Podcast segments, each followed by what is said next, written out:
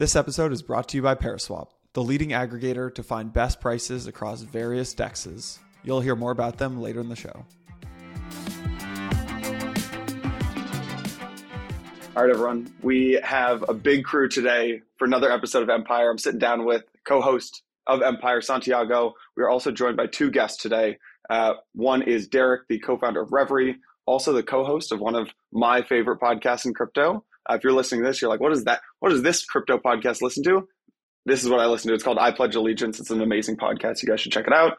Uh, the other guest is Sunny Agarwal, co-founder of Osmosis, uh, and truly just one of the brightest minds in the space. So, Derek, Sunny, and per usual, Santi, welcome to the show, guys. Thanks for having us. I think a good place to start. Uh, we're going to be talking about do just had their announcements. I want to get your guys' take on on app chains. We're going to go really deep into governance. Uh, Sunny, I want to get your kind of longer term vision for what you're building because I think it's really interesting as it relates to competing with some of the CeFi folks. So, Sunny, I think I'd kick it over to you. Um, we are seven months into the bear. What are some of your lessons learned, especially as you watch everything that's happening in CeFi unfold as it is? Mm-hmm.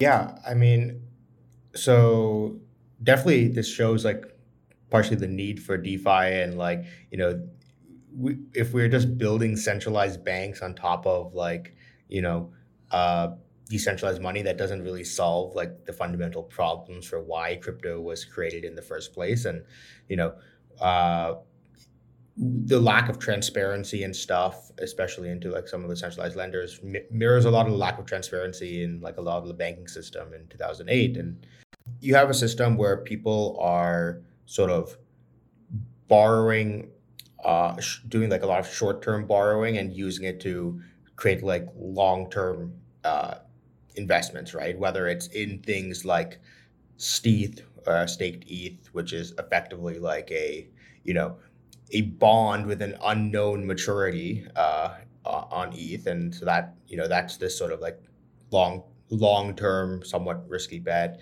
Uh, you had like entities like Three Arrows Capital basically borrowing short term and then like putting it into like long term venture capital investment. You know, personally, I think the whole concept of like how Ethereum like launched proof of stake with with like without the ability to withdraw for like a completely unknown period of time always seemed very whack to me. Like, uh, I, I think there was just a lot of pressure to like n- nominally say that they had shipped proof of stake, uh, but actually that like that that over like pressure like kind of led them to like launch something that I think and, and not uh, maybe there just wasn't enough communication around like the risks associated with it.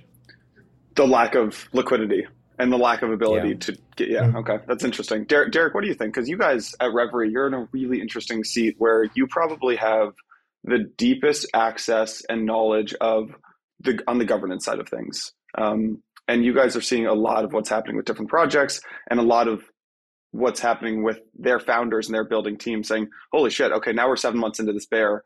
Let us reflect and let's reflect together. So what do you think are some of the lessons learned in your minds? Yeah i mean i think uh, it's not too different from a lot of the questions that your traditional non-crypto and, and equity-based businesses are asking which is like what are our priorities? Thinking from first principles like how much burn do we have?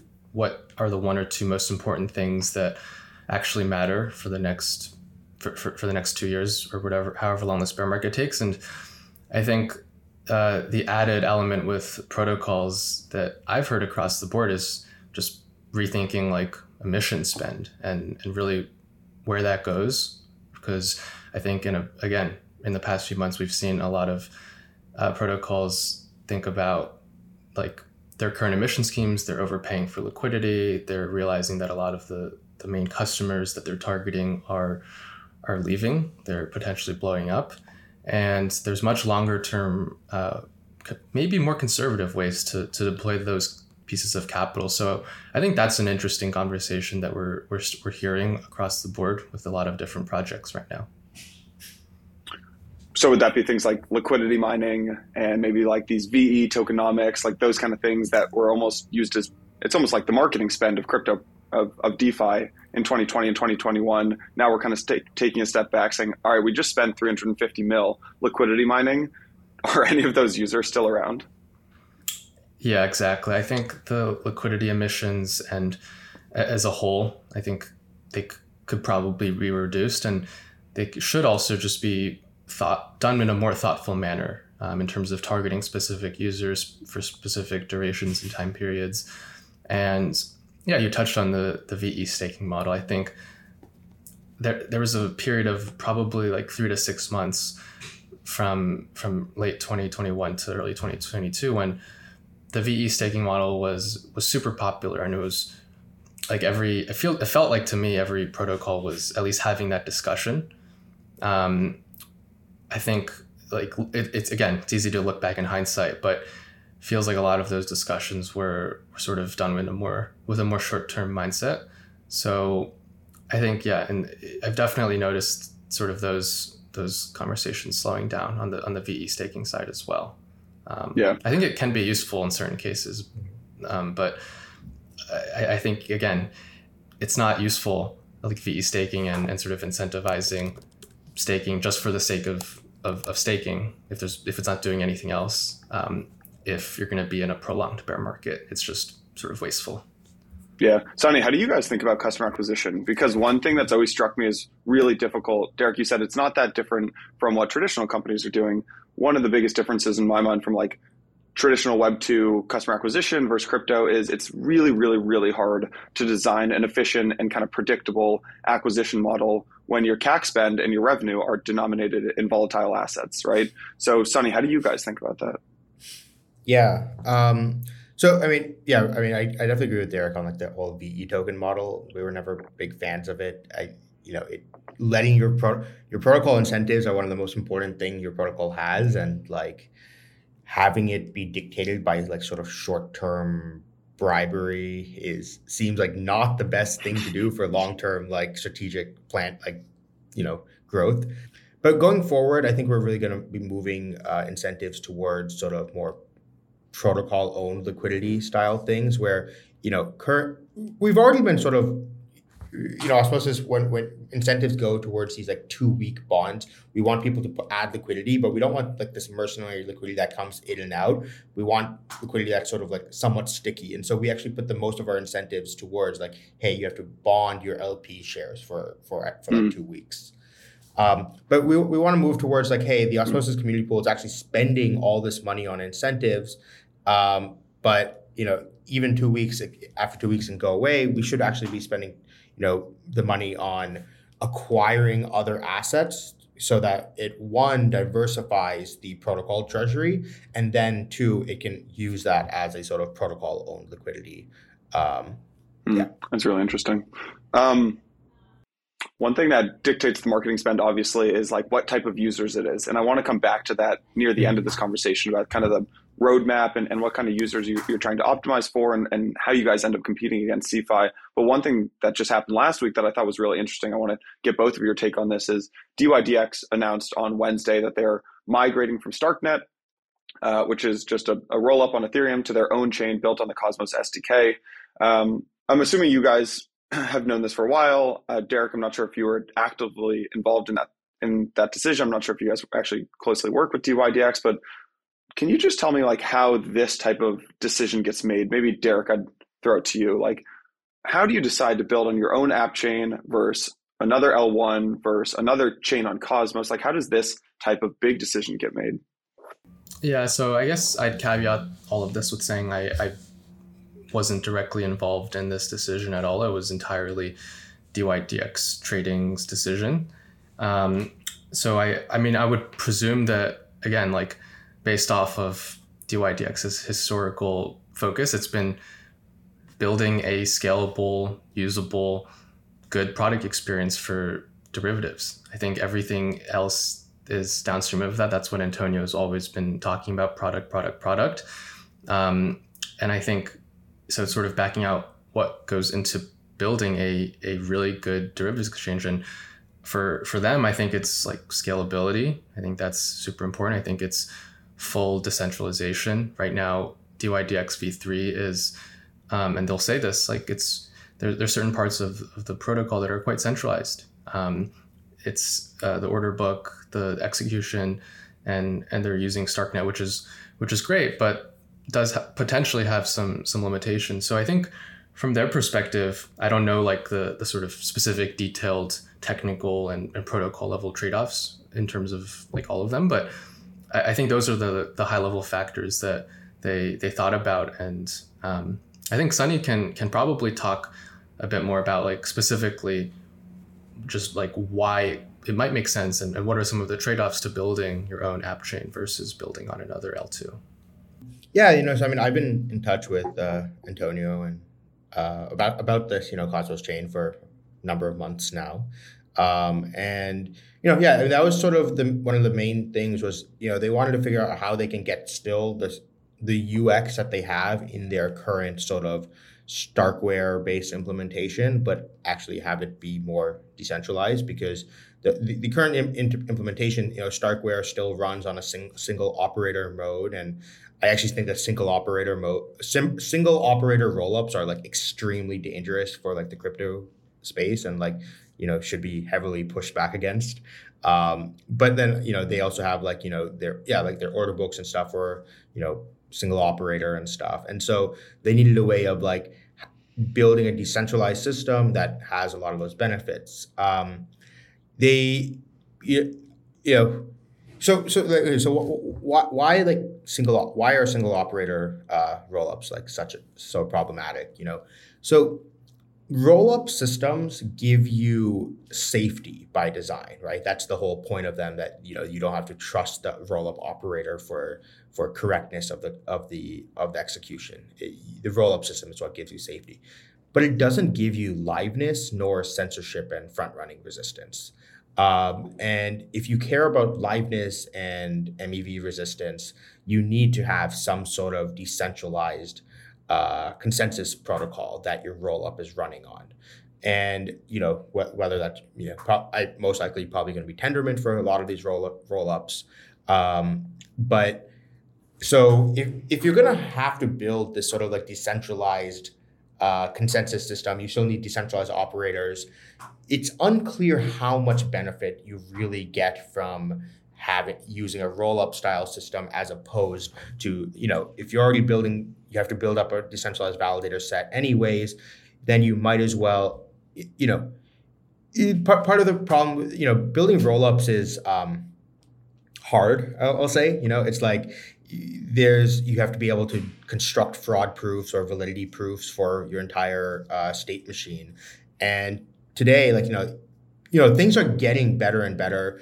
Part, part, you know, part, part of our view is you know we think that like zk style stuff is going to be is going to win out over optimistic style stuff, and you know when we started building osmosis and stuff like you know zk rollups, I, I think like zk rollups and like I think validity proofs are going to be what's going to like win out in, in in the long term. And so spending all a lot of energy designing our state machine to be able to like generate fraud proofs when i think that's a paradigm that's going to be like go by the wayside in a couple within a couple of years seemed like just not not the right use of, of energy um, and so our view with like how security models of blockchains are going to evolve is eventually, you know, right now we're just like, okay, we're just building our own sovereign state machine. It's not relying on anything else. But this just gives us the freedom to like iterate much faster and like, you know, develop and, you know, not have to worry about, oh, we have to write in like, you know, Cairo and stuff is getting better and better, more user friendly, but it's still not as easy to write in as like you know the Cosmos SDK is written in Go, and it's like you know we can use this entire ecosystem of developer tools and testing frameworks and all this sort of stuff that you don't get in like something like Cairo today. Right. And then you know a couple of years down the road, once like validity proof systems are ready, then you know that's when we can like and and as well as our protocol is a little bit more stable um, then that's when we can, you know, I think everything will start to shift towards this validity proof system. But I also just don't think security is going to be this like sort of hub and spoke model where it comes, you know, everything comes from Ethereum and then it's like, you know, everything relies on one security system. I think you're actually going to have many security systems and they all are going to be sort of like, um, doing shared security with each other where you know you're going to have validators on different chains that are going to basically agree to being slashed on a network of chains if they do a, a, a Byzantine fault on any of them. Mm-hmm. So you know because you look at a lot of these chains, like the, the the amount of overlap on the entity of the validator sets is like very high, right? The, you know probably like over 50% of the validators on you know all cosmos chains are the same probably the same with on like you know i think a lot of the, most of the lido validators are also like uh co- like early cosmos hub validators and so what, what you're going to end up happening is saying like hey okay look if i do some byzantine fault on osmosis i would also end up getting slashed on the cosmos hub and on ethereum and on polkadot and so it's going to be this sort of like mesh security and uh, you're going to be able to prove this stuff using the validity proofs that we're going to get from like um, zero knowledge huh. systems.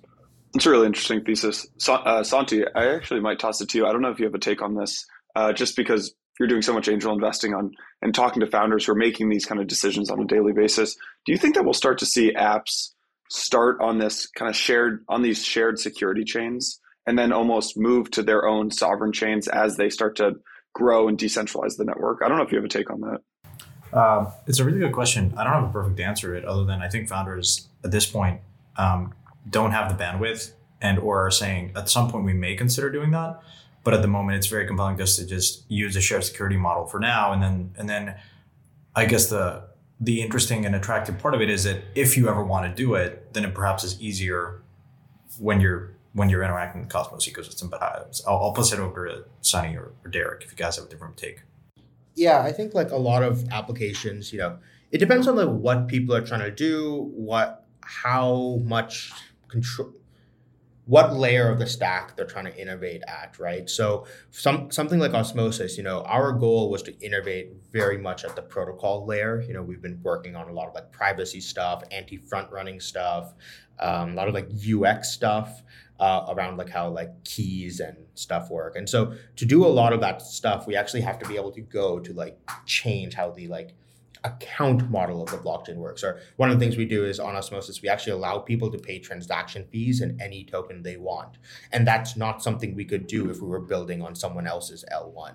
Or for our anti-front running stuff, we have to we use something called threshold encryption, which is like baked in we have to go we have to go modify and bake it into the consensus protocol and so for that you know there and you know someone like dydx they're actually doing a lot of like interesting things at that layer as well right so they're like having a system where all their validators are running order books and like gossiping between each other and then only set uh, they're running order books in the mempool and then only settling uh, ex- settled uh, transactions on chain and so it's like you know, if you're trying to do interesting stuff and innovating at the mempool layer, that's like, you know, you kind of need to have your own chain to be able to do that. Now, if you're going to instead just, you know, if you kind of just focus something only on the application layer, then in that case, sometimes it is, you know, maybe faster to sort of build on an existing chain. But then once you get and like use that as an, you know, something we've been pitching to a lot of projects is like, you know, being able to use, a lot of people are trying to use osmosis as this sort of like, incubator where it's like, hey, you know, we're going to deploy something on Osmosis, which by the way, we do have a smart contracting system now. Um, but deploy here, get some product market fit. Um, a lot of them are like ex-Terra projects that are like, you know, need to just like regain their footing. So it's like, hey, come deploy here, get your users back and stuff, and then, uh, you know, split off onto your own chain once you are when once you're ready, and then um, that's kind of like the the what I think is going to happen uh, going forward. Even for many more and more Ethereum projects, I think are going to start to do this as well. Yeah, I'm curious. The criticisms that I've heard um, from a couple of folks, uh, not all from the same camp, is shared security model is not going to work in the long term. Um, I'm, I'm just I know it's a very open ended question, but I am curious because there are skeptics out there around the shared security model, and then second around how does value actually accrue here in the system? And I think they're both intertwined. Like if value is not accruing, then at some point, like doesn't I think that compromises security. Like it was unclear, like would value accrue to the to the atom, the token, um, hmm. which is like the currency in, in the system. Um, whereas people can just like you know Binance and even Facebook at one point was trying to like is using Tendermint, but that doesn't necessarily mean value is going to accrue to atoms, right? So that's the other piece of this. So I know it's like two prong question. So you know, I I would say like it is worth noting that like Cosmos is a independent thing from Atoms and the Cosmos Hub. And you know, I, Cosmos is was more of this like open source like idea of a it's a bunch of open source tools and this idea that we can use them to build this network of interoperating blockchains. There's one blockchain in that network called the Cosmos Hub, which I think is very confusing from the nomenclature because you know it doesn't it's not unlike um, other systems like polkadot and stuff where like you know the polkadot relay chain is like baked into the system um, the cosmos hub is not this like central piece of the cosmos ecosystem. And like the the success of these two things are sort of like disjoint uh, not, not sorry not disjoint but are independent right? Um, so you know, Osmosis right now is sort of an independent chain built on built on the Cosmos network that doesn't really use the Cosmos Hub uh, right now, other than that you know Atom is a major token that is listed on Osmosis. Um, I think that the Cosmos Hub, what it can do, one sort of the vision of the Cosmos Hub was to be able to provide this sort of like shared security where mm-hmm. the Atom token is just this like sort of very, very high market cap asset uh, relative, you know, to a lot of the rest of the Cosmos ecosystem, and it will basically be able to um, provide the, you know, this the same shared security system I was saying, where like Atom validators will agree to get slashed on the Cosmos Hub if they do misbehaviors on other chains.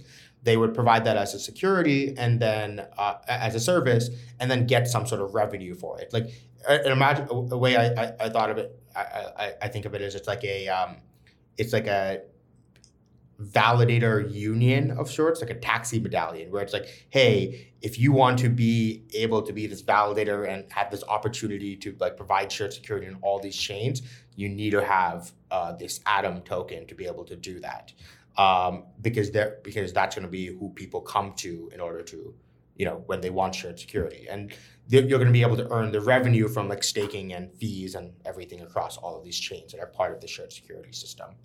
Derek, I have a question for you actually on the Cosmos side of things. Uh, maybe this is for Sunny, but Derek, I'll toss it to you first. Um, right now, apps in the Cosmos ecosystem are generally focused on like one use case, right? And they're pretty friendly with other chains. Could you see a future where each successful I'm not even sure if this question makes sense, but each successful app chain begins to build out like their own vast ecosystem of applications to retain users and accrue value. And then they start almost competing with other app specific app chains. That, I'm trying to figure out in my head if that question even makes sense as it comes out, but.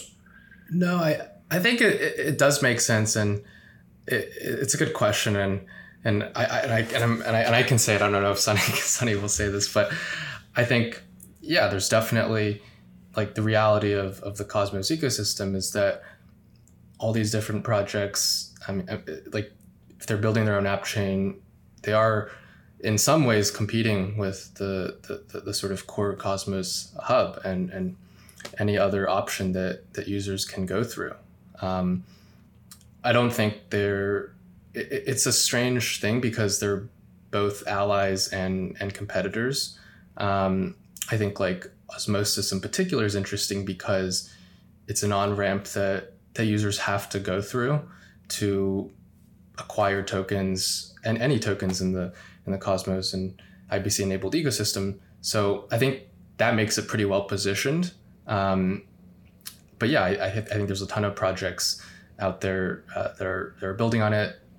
Like just like any DeFi protocol, they won't be satisfied with just winning their own vertical, whether it's spot or or lending or or options or derivatives or whatever. Like like over the five ten years, yeah, all these protocols will want to become their own banks or their own prime brokers or, or, or however you want to frame it. So I think yeah, longer term there there will again just like all DeFi protocols, there will be sort of inevitable overlap. Um, and here's there's just an added element of having your own security and, and sort of almost yeah competing to to to to make your security your, your protocol security the the strongest possible and, and incentivizing others to build on it. So it, it's sort of an added um, dynamic so to say. And yeah i think there will be interesting second and and third order effects over the long term. I don't i don't think we fully understand it yet mm-hmm. but it'll be it'll be fun to, to watch.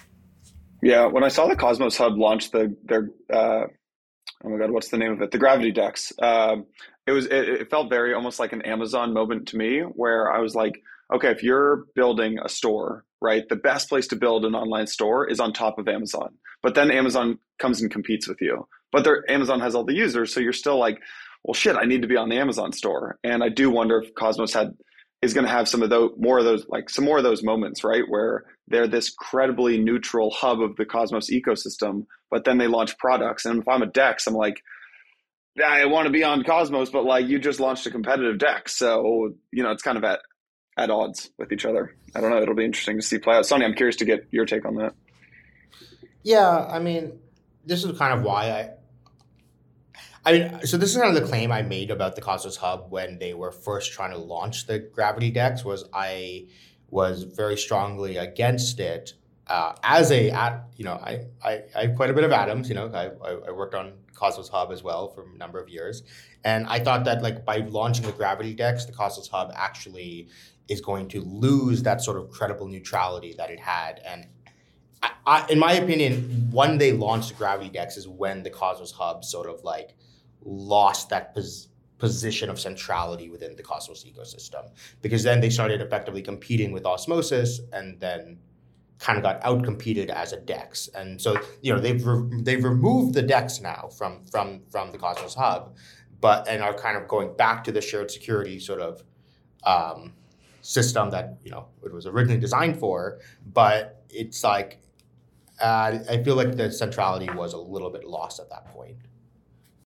All right, everyone, really excited to share a special update from our friends at Paraswap. Paraswap has been pushing the boundaries of what is possible with DeFi for years, and they just did it again. They just rolled out the first ever NFT peer to peer mobile trading app on iOS. That's right, they launched an iOS app for peer to peer NFT trading. You can buy and sell NFTs with any token. They have a secure, non custodial wallet uh, you've got a fiat on ramp with zero fees at all. That's all at paraswap.io forward slash beta. Paraswap.io forward slash beta. It's a peer to peer NFT trading app on Apple. Pretty crazy thing in the iOS ecosystem. Imagine not using a platform that could literally save you thousands on gas. That's Paraswap. Go check out the app. Go check out the native wallet to store all of your crypto assets in one place. Go get your gas refunded. Go check them out. Go download the new Paraswap NFT trading app, paraswap.io forward slash beta, paraswap.io forward slash beta. Now, let's get back to the show. Hmm. It'll be interesting to see it play out. I don't think we know, but um, let's talk governance actually, because unless unless there's anything else that you guys want to touch on there, Senator Derek. Oh, I was just gonna say, like, you know, I definitely agree with you. This idea that, like, you know, I think even like ignoring the Cosmos, like, not other than just the Cosmos Hub, I do think that like different chains in Cosmos definitely will like try to sort of like slowly try to expand their scope in ways, right? Like, w- I mean, w- to be completely honest, we're kind of doing this with Osmosis as well, and it was just sort of always the plan. But like, we started with just this like spot trading, but we're we're tr- working on expanding the scope of osmosis to be more than just that, right? Where, you know, how we see it is that as os- osmosis as a decentralized exchange needs to compete with centralized exchanges, and we need to offer the sort of same suite of products that centralized exchanges do. So that means we're adding, you know, centralized exchanges have a lot of things, right? They're, they have spot trading, but they also have margin and perps and fiat on ramps and launch pads and you know, a lot of them have NFT markets now too, right? It's like so like yeah. and, and you see like Uniswap did this too, right? Uniswap uh, recently acquired a NFT aggregator and they they have their sort of own NFT marketplace. And I do think that, you know, you, you are going to see that these like DeFi protocols are also going to sort of begin to expand scope a little bit similar to how centralized exchanges did. I think the difference, what what what the approach that Osmosis is going for is we're kind of sort of building a sort of a tight knit ecosystem of products. So instead of our team, you know, our dev team trying to go out and build every single one of these ourselves, right? We actually tried doing this for a little bit. We we were working on our own lending protocol called Isotonic, but we realized that like, hey, you know, this so our plate was very full with just things to do. We decided, okay, you know, let's go focus in on just the trading engine and the like chain development kind of stuff and then work with other teams to sort of build out some of these other pieces. So that's why we sort of dropped Isotonic and instead have been working very closely with the Mars team uh, to build, sort of build out, you know, our vision of like joint vision of what like a, the best leverage trading system would look like.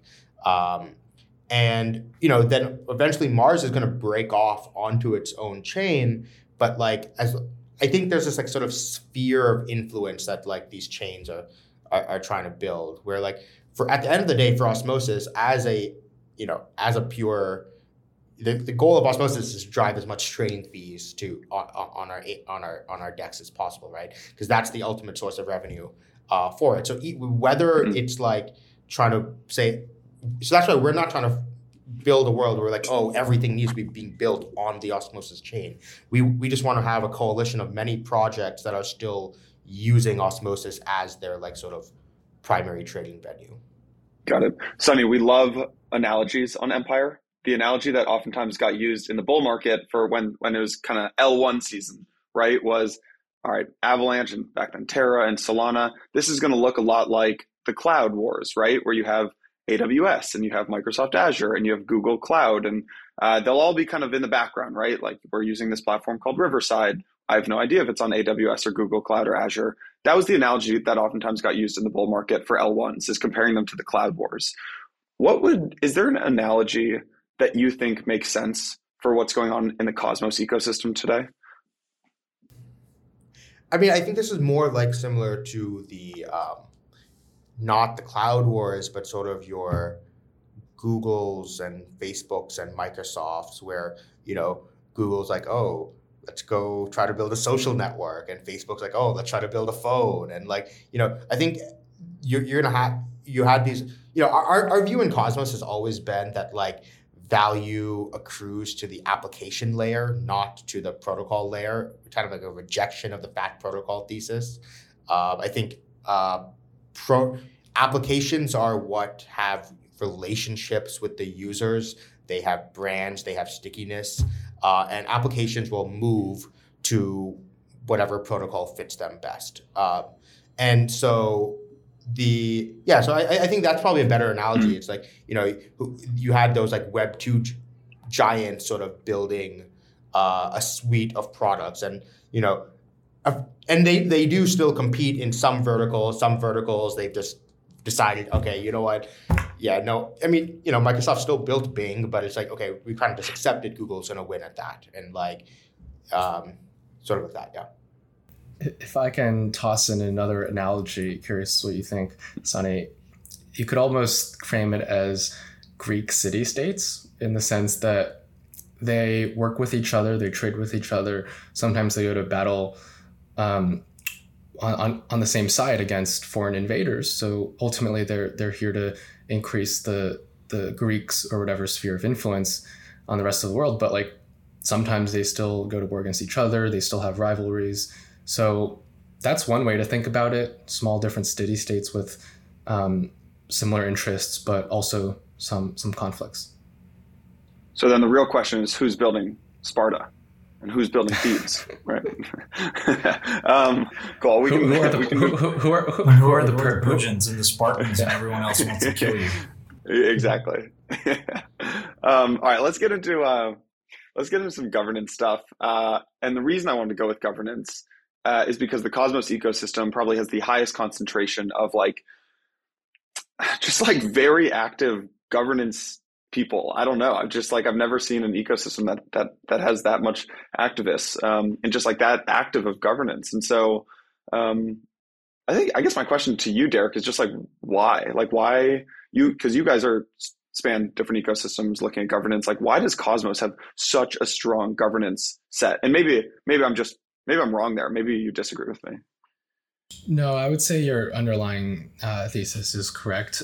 I think Cosmos just the ecosystem has the most active and engaged governance I've seen across all of crypto.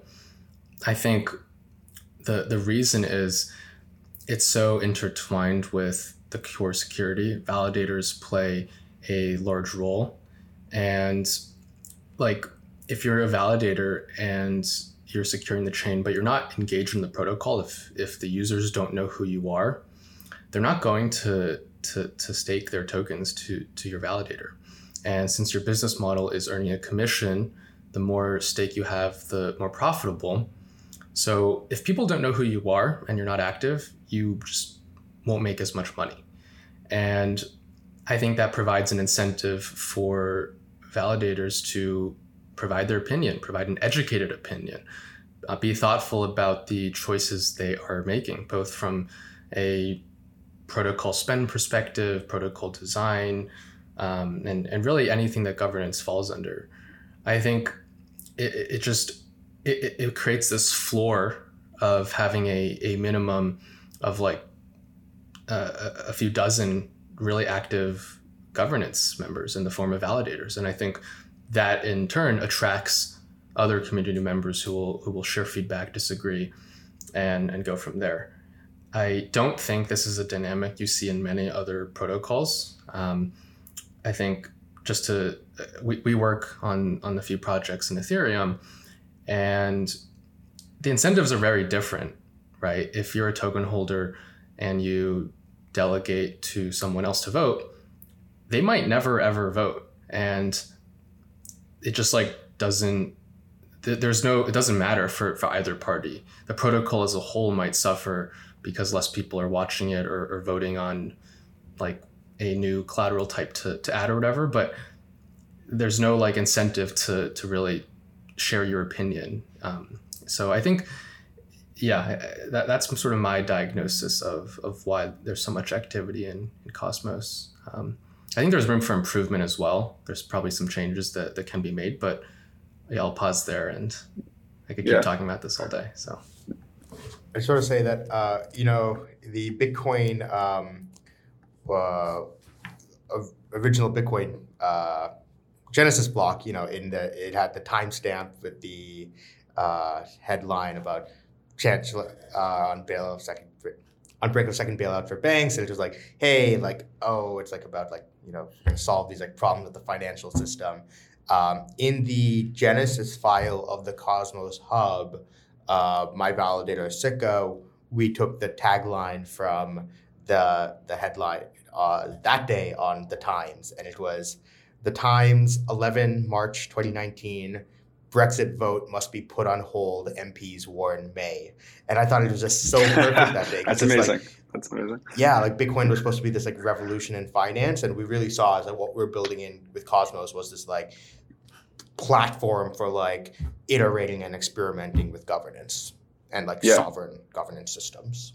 Yeah, I mean, really, all crypto is is just re-networking people um, and just moving people around in almost different ways than they've ever been incentivized and moved around before. Uh, one of my biggest learnings, I think, from the bull market and now seven months into the bear is that the current kind of token weighted voting system is pretty primitive, right? It needs to evolve, right? It suffers from like holder concentration, from voter apathy.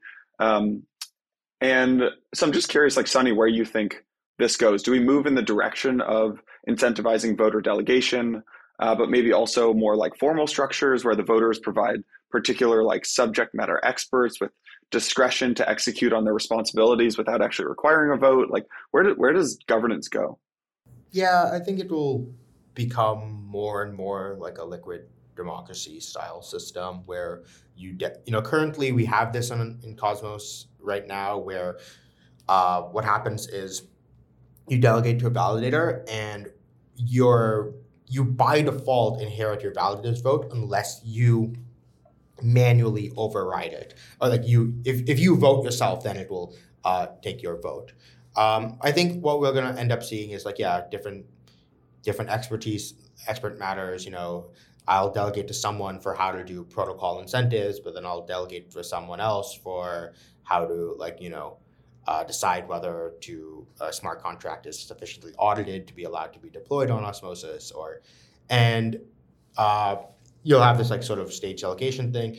Uh, one thing i would want to fix actually with how cosmos governance works today is i think that your delegates shouldn't receive all of your vote.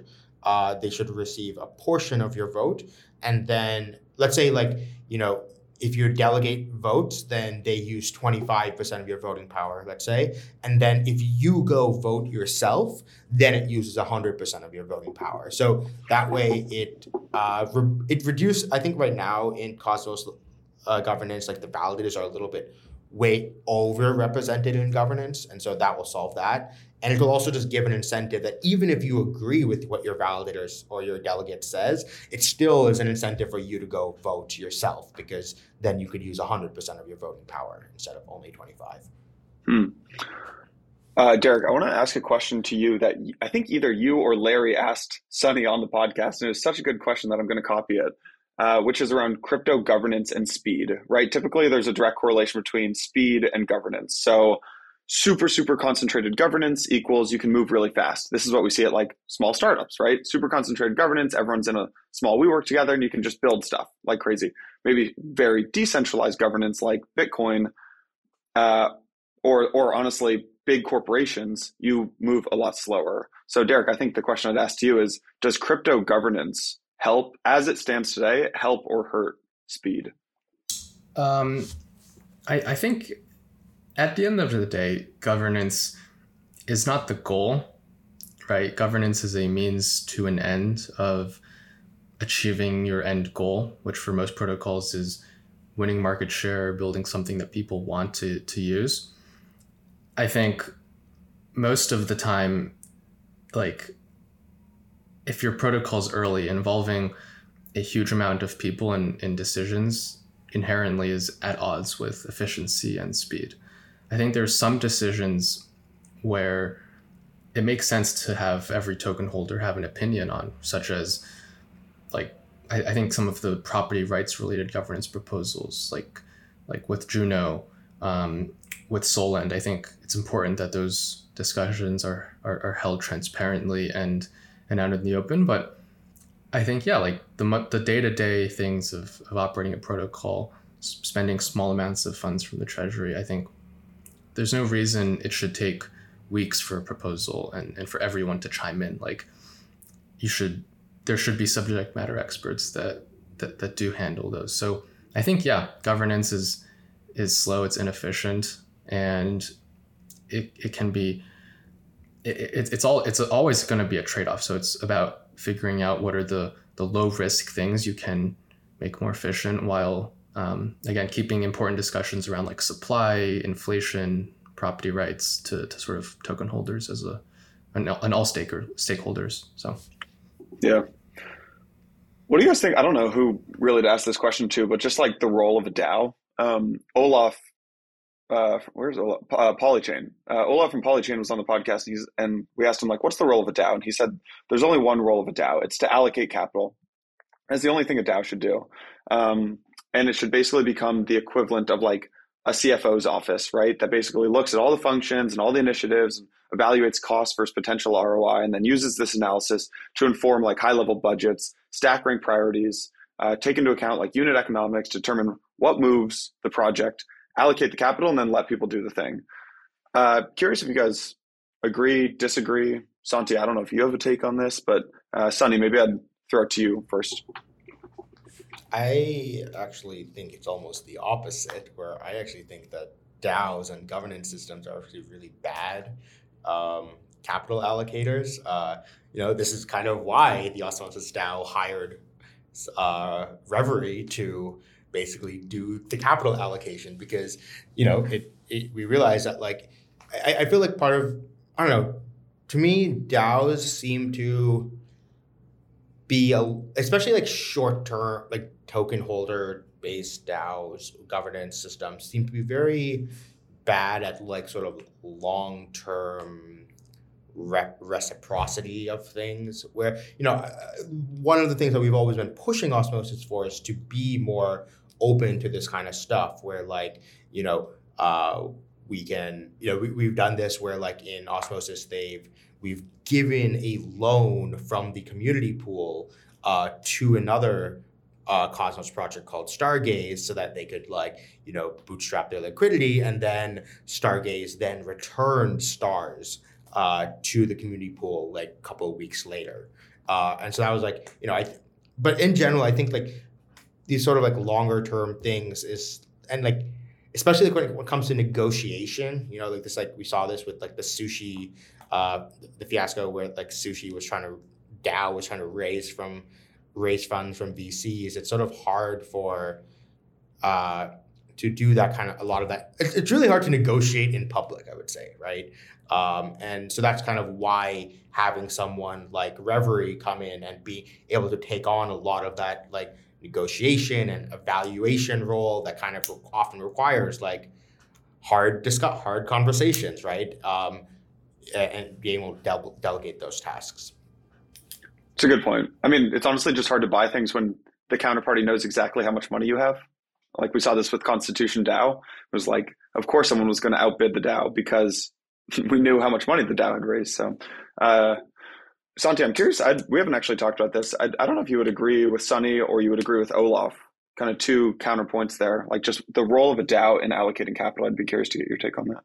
I think it's uh, it really depends on the on the DAO. Um, you know, I think at the end of the day, like you need to look at um, it is most DAOs are struggling and will continue to struggle to actually coordinate. Uh, it's super super hard. Uh, I mean, of course, when values on the line, people tend to pay more attention as opposed to traditional political systems.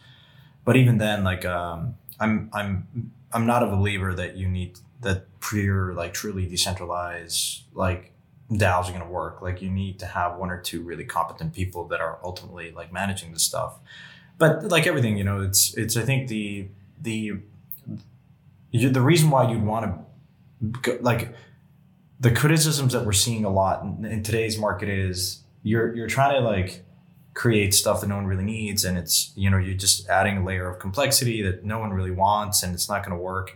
The only reason why i think you want a dao is one you, you're able to bootstrap and like and, and amass capital pretty quickly.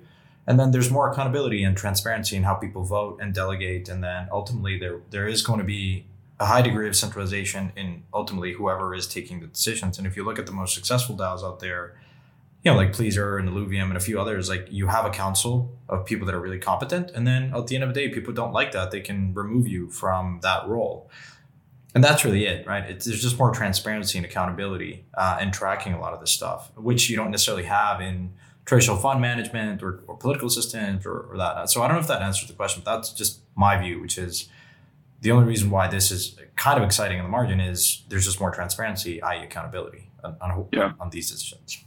I think that's a really good point, Derek. I would expand the question to you um, and add in like org org structure. Actually, um, in the in bull markets, everyone wants projects to be completely decentralized, right? But over time, like crypto or non-crypto, org charts and org structures of a startup have to evolve over time, right? Blockworks ourselves, we had 10 people, then we had 50 people. Like the company needs to look very differently at those two sizes. Um, I think a lot of DeFi founders that I speak with understand this, but they almost feel constrained by decentralization, saying, look, I get it. We need to move really quickly, but like we need to let the community figure things out. We need to be decentralized.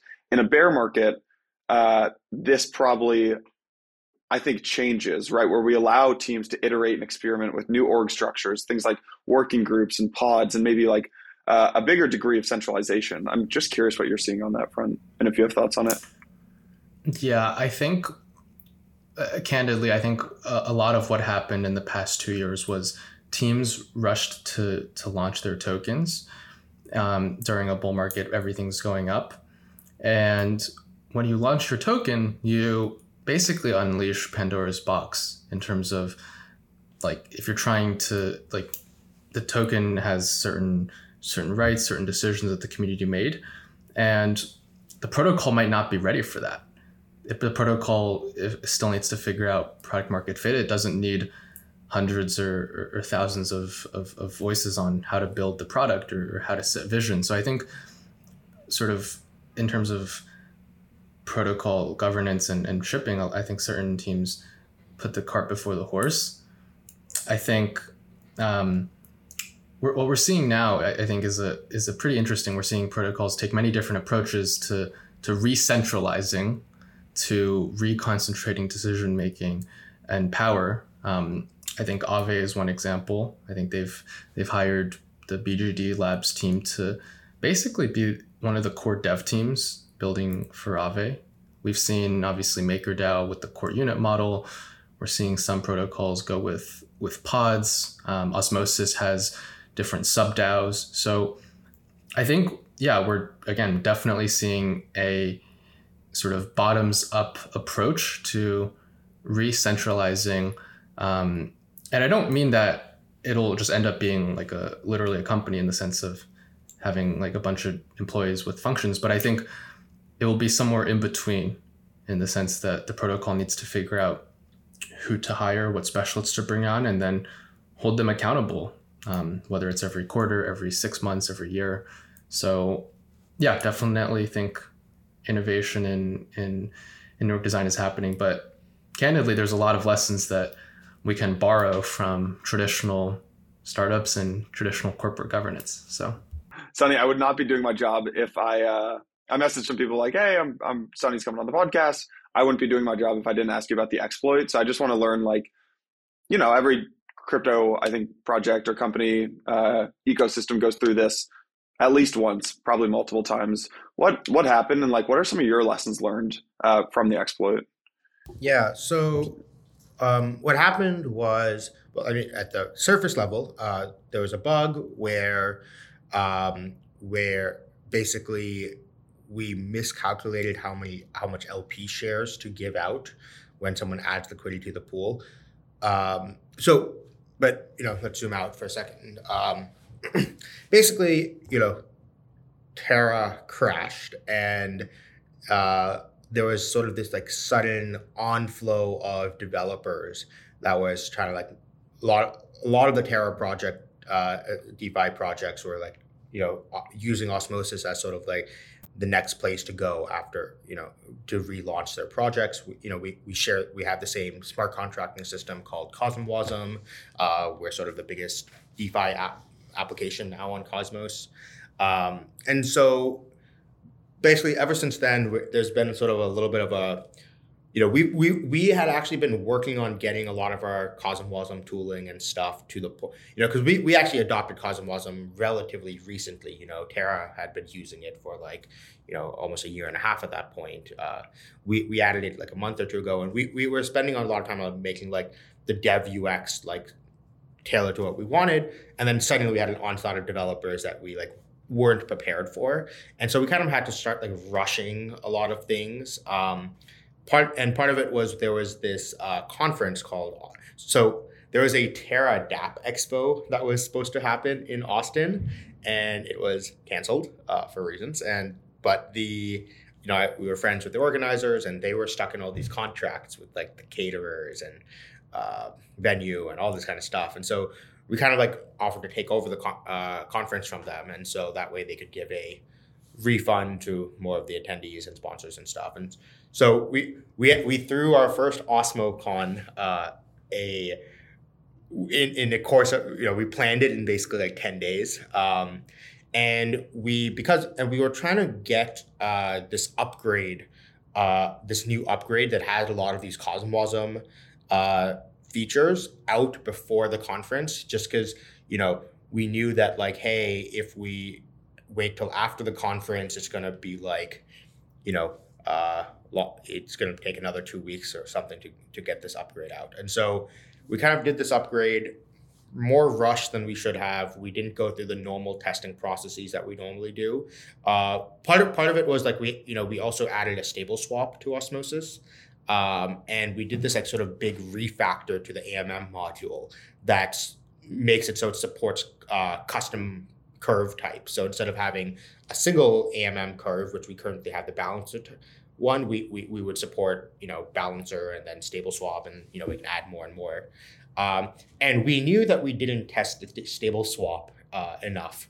Uh, and so we actually pulled stable swap out of that upgrade. And so we didn't add that, but we kept the actual refactor that generalized the AMM. And yeah, so I mean, basically the TLDR is that, you know, we just didn't test things properly. We didn't, uh, we had our testnet and stuff running, but we never connected our front end to it. Uh, we had a lot of tests on um, single sided liquidity ads because that's what we actually did a lot of major changes to, but not on the simple thing, which is basic liquidity adding.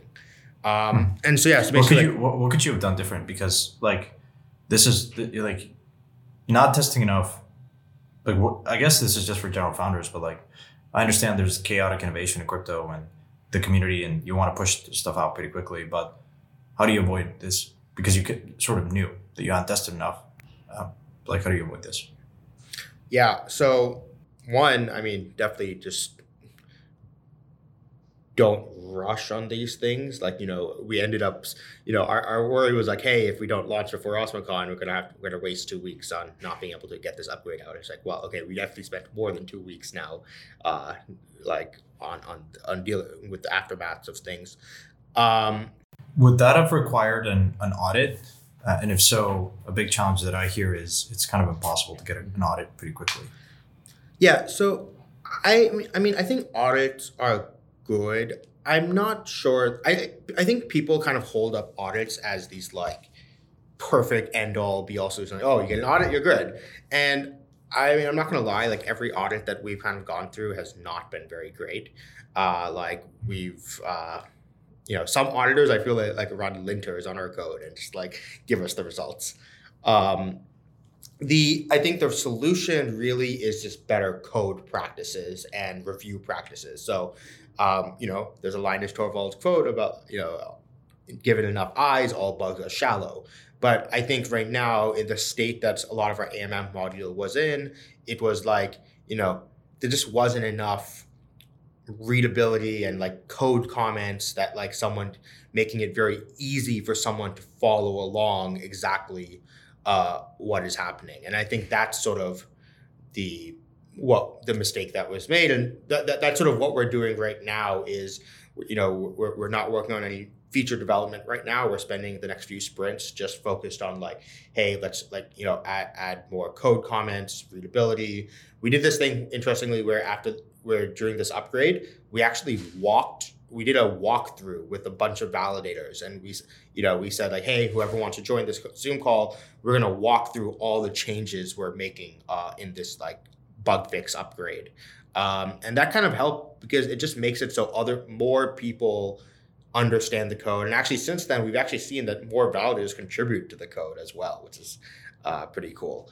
Um, but yeah so I, I think and then you know just better testing frameworks. So, so we have this thing called the simulator, which is a tool in the Cosmos SDK that like you know lets you define invariants, and then it does like it does random transactions, and you you know it, it, it was actually such a helpful tool in the early days of Cosmos. It found like so many bugs and like help solve them, but just a lot of the ergonomics around it are just very sort of annoying to use, and we kind of stopped um, using it at, at some I, I, I don't even know how to pinpoint an exact point in time where we stopped using it. We kind of just kind of, and now it's like, okay, no, we have to go make sure that we're like using the simulator properly, making sure as we're doing more code changes, we're, we're adding more and more invariants, um, mm-hmm. things like that. How much, uh, I want to I wanna ask two, two questions. One is how much uh, trust do you think was lost and how do you recoup that?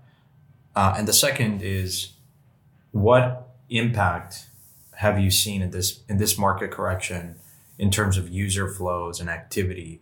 And again, this is an overarching kind of theme that I'm seeing in the market now, which is most people are now saying this is all Ponzi, Ponzinomics, and these are there's no real use cases for Web three. I'm curious what you're seeing from the users that are coming to use Osmosis and how, how that has changed uh, recently, given the market um, taking a leg down.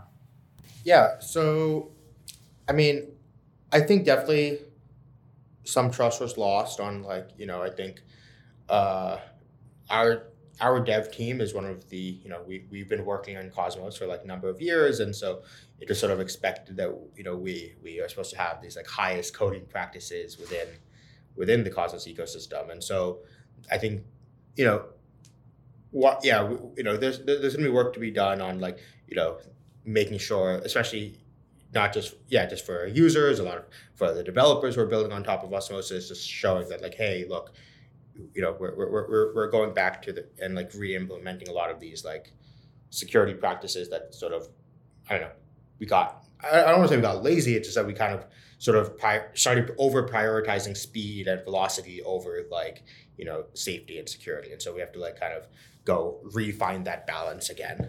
Um, on the user side, we've been, you know, I think that I would say that we haven't really lost many of our users that we had. You know, like I think everyone in even like at OsmoCon, which was like the market was nuking and like the chain was down, like I think everyone was in like extremely high spirits and like um I yeah, generally just don't think we've, you know, I don't I don't I don't think the uh, community has had that like bad of a network sort of a sentiment uh, to this. Um, and you know, we're kind of just all focused on like going forward and building um, what you know one thing i like about the bear market is you can work on sort of longer term things uh, where there's a lot of like features that you know for example our front running stuff uh, with threshold encryption it's something that we knew is like a six month project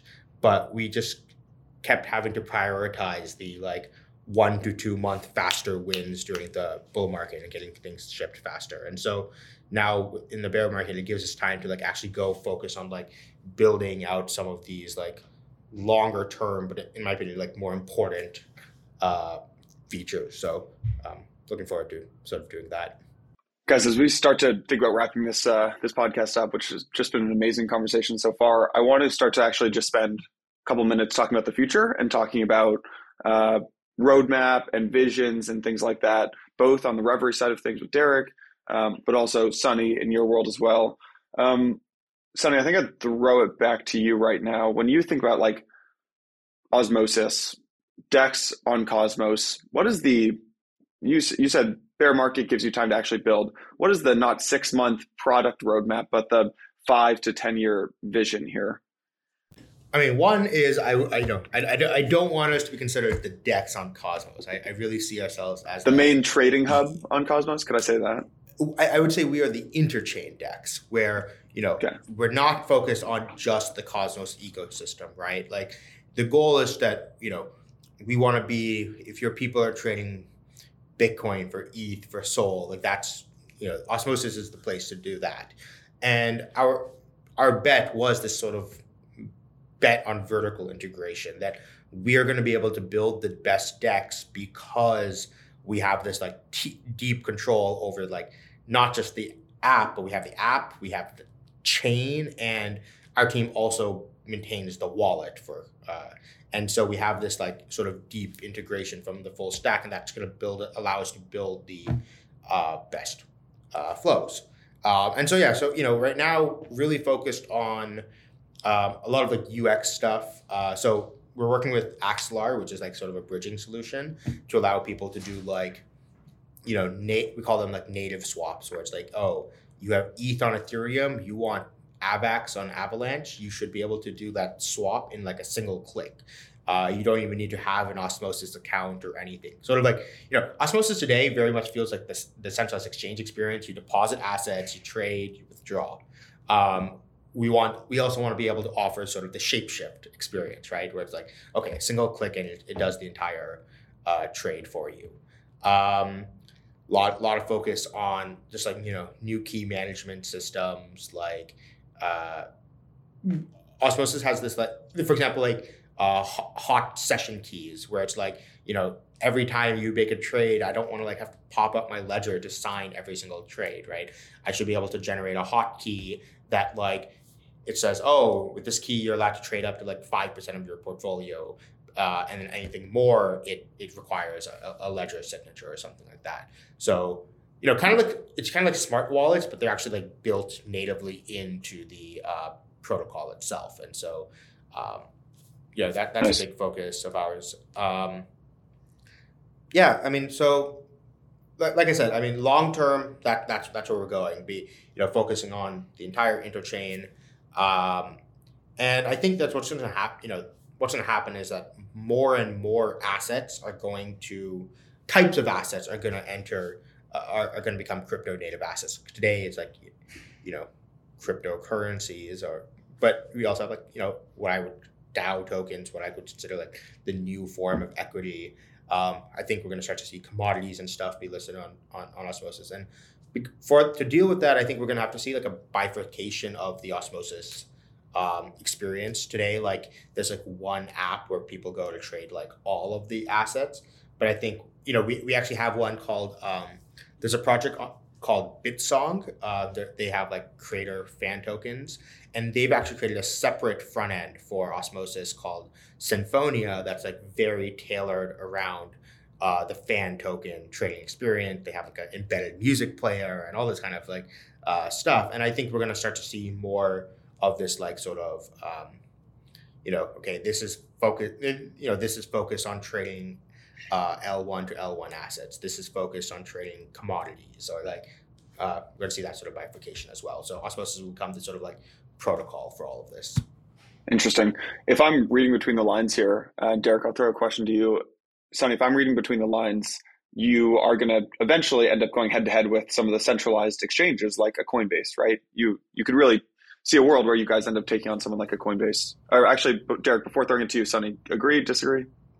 Uh, I, agree. This was like this okay. is the mission we started out. With. That is the goal. Okay, okay, that, that is the goal. Derek, I'd throw it to you then. Does someone at what point does like DeFi end up actually becoming a real competitor to CeFi? And so the reason I say like actually is because you know there were days a year ago or two years ago, like you know, it was in the in in the news and things like that. Like okay, Uniswap volume overtakes Coinbase volume, but like at the end of the day, Coinbase is a 800 pound gorilla compared to someone like uh, you guys right now or, or Uniswap or really any anyone in DeFi. So Derek, I'd throw it to you and just say like, when does that flip happen? Yeah, I think it's. I mean, the easy thing is to talk about. I think the the UI, the UX, the the fiat on ramping, things like that.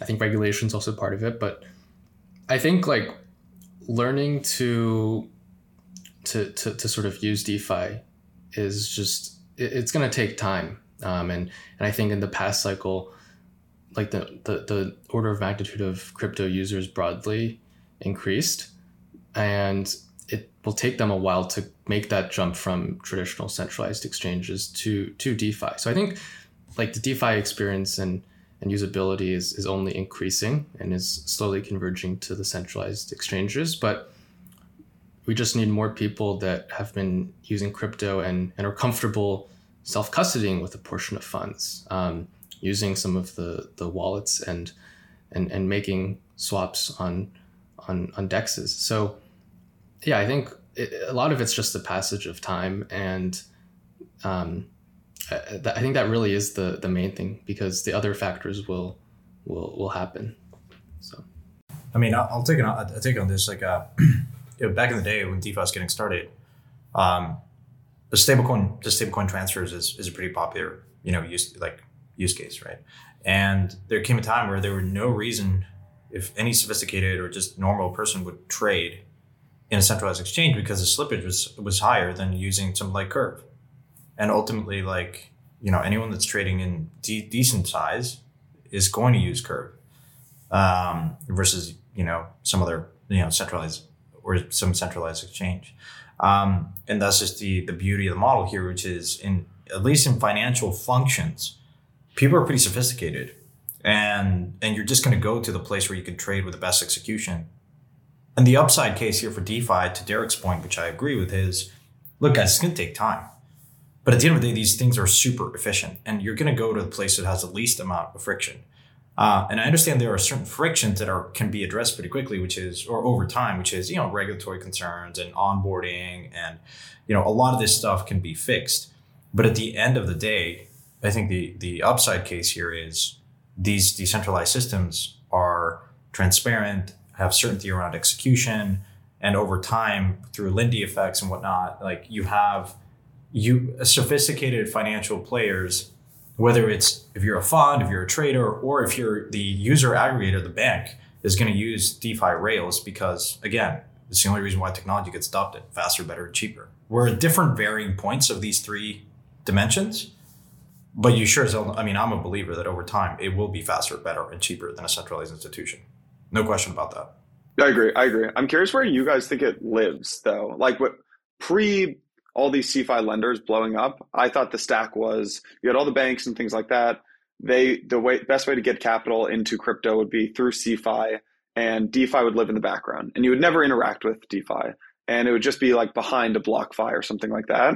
I'm actually questioning that thesis. I think I probably was wrong. I think a lot of CeFi ends up getting acquired by the big banks um, in, in the bear market here, and that DeFi will actually have an amazing bear market, and that DeFi is like really primed for another colossal couple of years. So, Sunny, I'm curious where you think DeFi lives in the stack. Maybe with the specific question of like, do does retail end up interacting directly? Do I do I end up leaving my Wells Fargo and Bank of America account and just have like a DeFi bank basically? So, I mean, I'll, I'll say that I focus mostly on the exchange side of things more than the bank. You know, I, we're not really building sort of a lending protocol side of stuff. We're really focused on the DEX exchange experience. And I do think that like read, I don't think that os, os, like osmosis is gonna be like just the place where uh, Coinbase is just a front, you know, executing on like tapping into its liquidity. I do think that retail users will interact directly with osmosis as a as a via the you know multitude of front ends that are being uh, built for it, right? And I think that like that's kind of why we focus so heavily on like the UX and design and brand. You know, I think that we we, we know that like our goal is like to have this similar or, or better uh, retail experience than than something like a Coinbase. Yeah. Uh, when you look at a Coinbase, just to keep going down this rabbit hole, coin, uh, centralized exchanges are not exchanges. They're a suite of products. They are platforms for doing things with crypto, lend, borrow, interest, trading, um, d- derivatives. Right?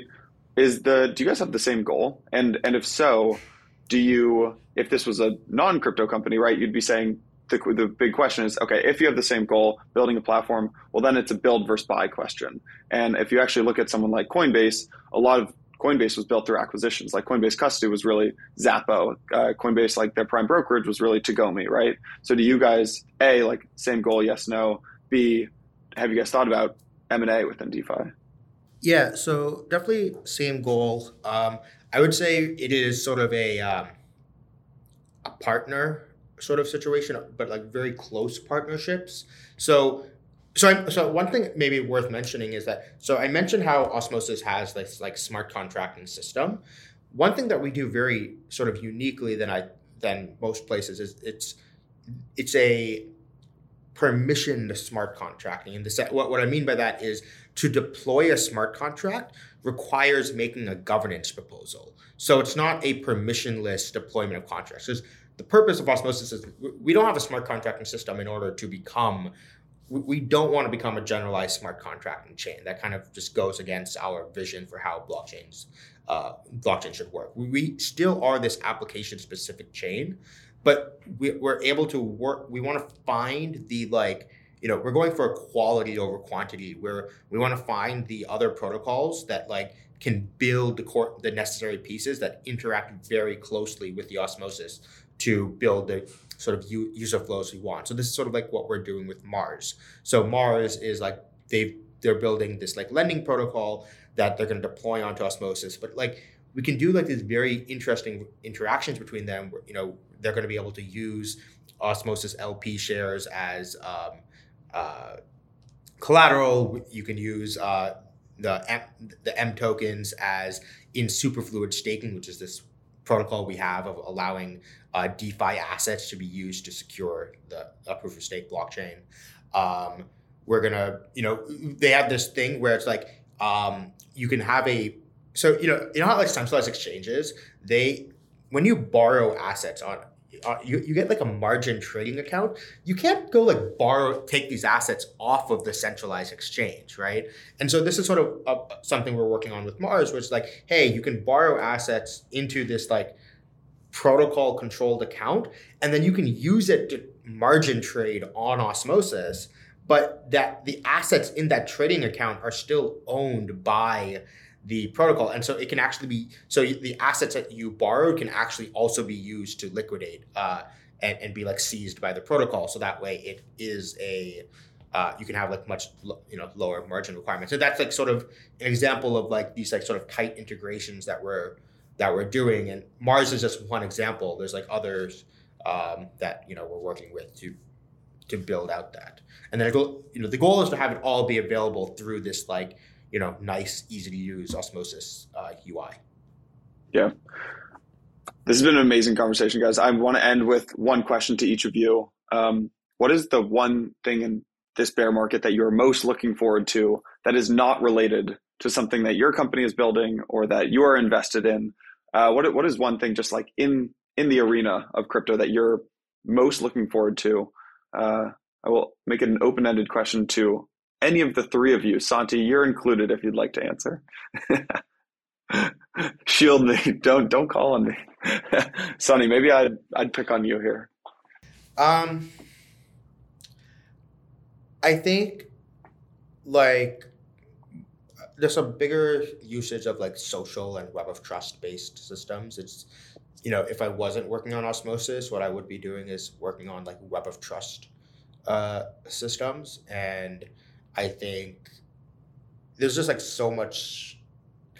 Uh, part of my view of like crypto is that like you know it's we're building for these like trustless all these like hyper trustless systems but that's just like not the world that actually exists right like there exists a fabric of trust in the world and i think what we need to be doing is making those trust relationships more legible and but and then thus computable over so you can like you know take advantage of transient or uh, you know multi-hop trust relationships in order to make um, you know certain economic or or even non-economic interactions possible that weren't possible before. Um, I think the biggest bottleneck, you know, when we were deciding what to build, uh, and we went down the osmosis route because we kind of were really interested in the anti-MEV stuff. Uh, but the of trust stuff, the biggest challenge is like the um, the privacy side of things, and you know, like I said, it, it, there's this like this is constant balancing act of like in blockchains of balancing privacy and transparency. We, we want to have these computable over trust relationships, but I don't want to be able to go see like, oh, what score did Derek give Santi, right? Like that's not, you know, Santi might get mad if he Derek didn't give him a great score, right? So it's like, how, how, how do we uh, sort of provide that? And like private compute is like a very hard problem. And so um, I think that's, I'm hoping we can see a lot more progress on that. I love that answer. Derek, you want to finish this off? Yeah, I think I mean for me it's it's zero knowledge applications. I think there's obviously been a ton of discussion about zero knowledge in terms of rollups, scalability, and privacy, but I think fundamentally like communicating is is is is present in every interaction in our lives in real life digitally and I think zero knowledge uh, tech has a much broader range of, of applications um, beyond just improving how, how some of crypto protocols like function. So I think excited to, to see that like touch touch like everybody in, in in terms of all interactions. So nice, cool, guys. Amazing conversation, uh, Sunny and Derek. Both of you guys. It's tough to uh, hear what you're building and not root for you. Uh, this is super exciting, and uh, especially at a time when things are going really crazy in CeFi. I just like it's time to double down on what on what you guys are building. So I love it. So thanks for coming on Empire. Thanks a lot, Jason and Santi. Thanks for having us. Thanks, guys. Take care. Yeah.